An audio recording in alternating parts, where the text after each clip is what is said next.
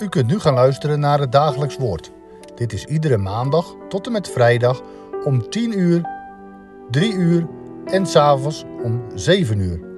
Deze meditatie wordt verzorgd door dominee Jongeneel.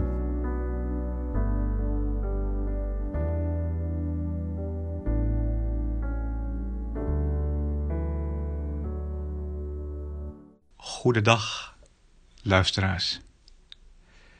Het schriftwoord voor vandaag is Marcus 14, vers 1 en 2. Ik lees het aan u voor. En na twee dagen was het Paascha en het feest van de ongezuurde broden. En de overpriesters en de schriftgeleerden zochten naar een manier om Jezus door een list te grijpen en te doden.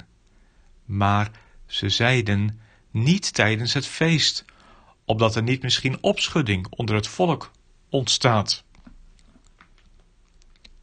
Tot zover het schriftwoord. Goed vijftig jaar geleden hield professor A.A. van Ruler voor de Avro Radio een morgenwijding over deze woorden van Marcus 14, vers 1 en 2.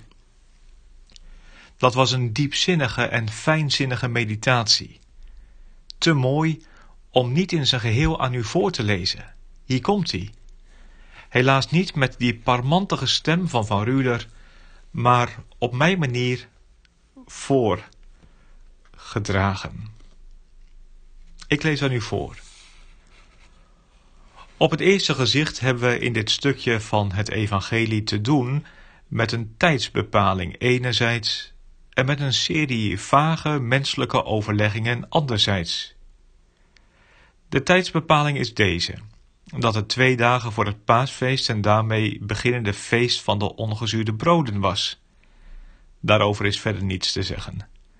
Zo'n tijdsbepaling kan men alleen maar voor kennisgeving aannemen. In die menselijke overleggingen zit meer muziek voor onze meditatie. Onze aandacht wordt gericht op een stel overpriesters en schriftgeleerden, voorname leden van het hoogste Joodse gerechtshof en leiders van het volk. Het gaat kennelijk niet over een officieel besluit genomen in een officiële zitting van het Sanhedrin. Het gaat meer over wat er leeft en besproken wordt in belangrijke groepen van de leden van de Hoge Raad. Ze zijn al lang bezig met de vraag hoe ze tegenover Jezus moeten staan, wat ze van hem moeten denken. Die kwestie is inmiddels tot rijpheid gekomen. De gedachte heeft post gevat dat Jezus om allerlei redenen een gevaarlijk individu is. Zelfs de gedachte langzamerhand gegroeid dat zij moeten proberen zich op de een of andere manier van hem te ontdoen. Nu, in deze tijd voor het paasfeest komt het denkbeeld naar boven dat ze moeten proberen hem door list gevangen te nemen en dan hem te doden. Het denkbeeld is nog vaag, ze weten nog niet precies door welke list zij zich van hem meester moeten maken. Ook over de vraag hoe ze hem, wanneer ze hem eenmaal te pakken hebben, dood zullen krijgen, eh, zullen ze zich nog geen al te heldere voorstellingen gemaakt hebben. Maar één ding heeft zich hecht in hun geest genetseld. Er moet een eind gemaakt worden aan zijn optreden en getuigenis. Dat is het grote doel. En dat doel heiligt alle middelen. Men moet zich dat indenken. Wat gaat er allemaal om in de hoofden en harten van deze mannen? Het valt niet mee een verantwoordelijke en leidende positie in het volksleven te hebben. Men komt dan soms in vreemde situaties terecht. Men moet daarin verschrikkelijke besluiten nemen en vreselijke daden doen. Met zijn vrouw en zijn dochters spreekt men daar liever niet over. Zaken zijn zaken. Politieke zaken zijn gewoon ook nog veel erger dan economische. Dit alles wordt nog veel erger als we denken aan hem over wie het gaat. Wat konden ze eigenlijk tegen Jezus hebben? Was hij niet oprecht?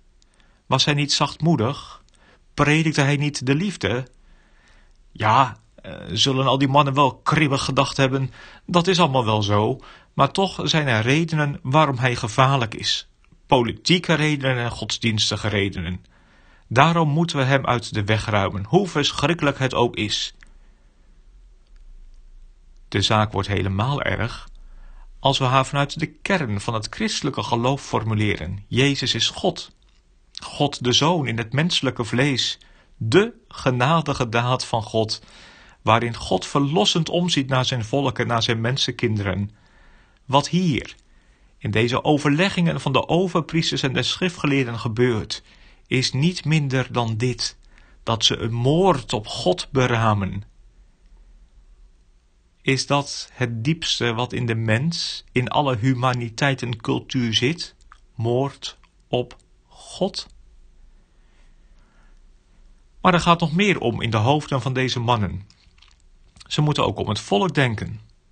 Dat komt in massa's opzetten naar Jeruzalem ter gelegenheid van het feest. Er zijn ook veel mensen uit Galilea bij. Zijn ze betrouwbaar? Lopen ze niet te veel achter Jezus aan? Zullen ze niet in opstand komen? Daarom in ieder geval twee dingen. In de eerste plaats een goede list bedenken om hem geruisloos in handen te krijgen. En in de tweede plaats moet er niets op het feest gebeuren, dus niet zolang de massa's nog in of bij de stad zijn. Het is alsof de evangelist een binnenpretje heeft, als hij deze dingen beschrijft. Er zit misschien humor en spot in zijn woorden. Want niets van dat alles wat de overpriesters en de schriftgeleerden in zo dodelijke ernst overwegen, komt uit zoals zij het zouden willen. Het wordt hun alles onder de handen een volle slag omgedraaid. Daar is bijvoorbeeld die list, die zij te baat willen nemen. Die is helemaal niet nodig. De buit wordt hun zomaar in de schoot geworpen. Judas verraadt zijn Heer. Hij wordt er bijkant voor op uitgestuurd door Jezus zelf. En dan dat feest dat ze willen vermijden. Wat zij niet wilden, gebeurt juist. Op het feest wordt Jezus ter dood gebracht. Dat moest ook wel, denkt de evangelist Marcus erbij. Zoals Jezus de vervulling is van het gehele Oude Testament, zo is zijn dood ook de vervulling van het Oud-testamentische paasfeest.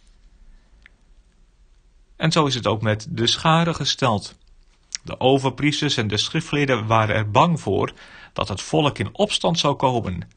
Maar het tegendeel gebeurt. Het volk doet dapper mee aan de veroordeling van Jezus, aan de moord op God. En daarom voltrekken de dingen zich ook niet zoals de leidslieden bedoeld hadden in de verborgenheid.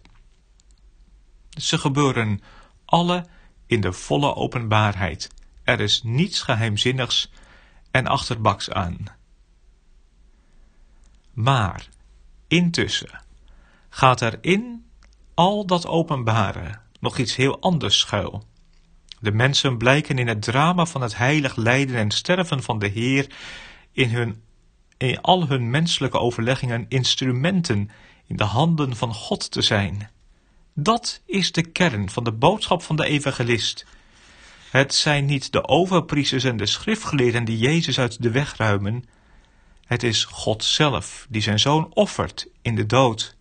Het paasfeest wordt helemaal vervuld. De grote offercultus wordt voltrokken. De verzoening geschiet. De reiniging van de zonde. Daarmee ook de bevrijding uit de dienstbaarheid. Pascha wordt helemaal Pasen. Het wordt het feest van de opstanding, de overwinning van de dood. De dood die de concentratie is van alle verderf in de wereld. En dat is het wat de evangelist wil zeggen. Vandaar ook die tijdsaanduiding. Daarmee brengt hij de hele affaire in verband met Pasen. Hij spreekt in een merkwaardige dubbelheid niet alleen van het paascha, maar ook van het feest van de ongezuurde broden. Daarmee bedoelt hij er misschien op te wijzen dat het niet alleen een zaak van het offer, de verzoening en de bevrijding is, maar ook een zaak van het brood, het brood des levens, van het eeuwige leven dat ons in Christus is geschonken. Niemand heeft het nog door. Het goddelijke heilsplan gaat schuil in een snood moordplan van de mensen. Het eigenlijke geschiet helemaal in het verborgene.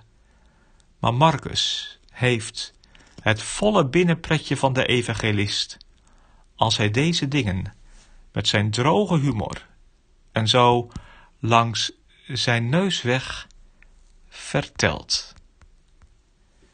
Tot zover. Laten we samen bidden. Onze Vader, die in de hemelen zijt, uw naam worden geheiligd. Uw koninkrijk komen. Uw wil geschieden, gelijk in de hemel, zo ook op de aarde. Geef ons heden ons dagelijks brood. En vergeef ons onze schulden, gelijk ook wij vergeven onze schuldenaren. En leid ons niet in verzoeking, maar verlos ons van de boze, want van u is het koninkrijk en de kracht en de heerlijkheid tot in eeuwigheid. Amen.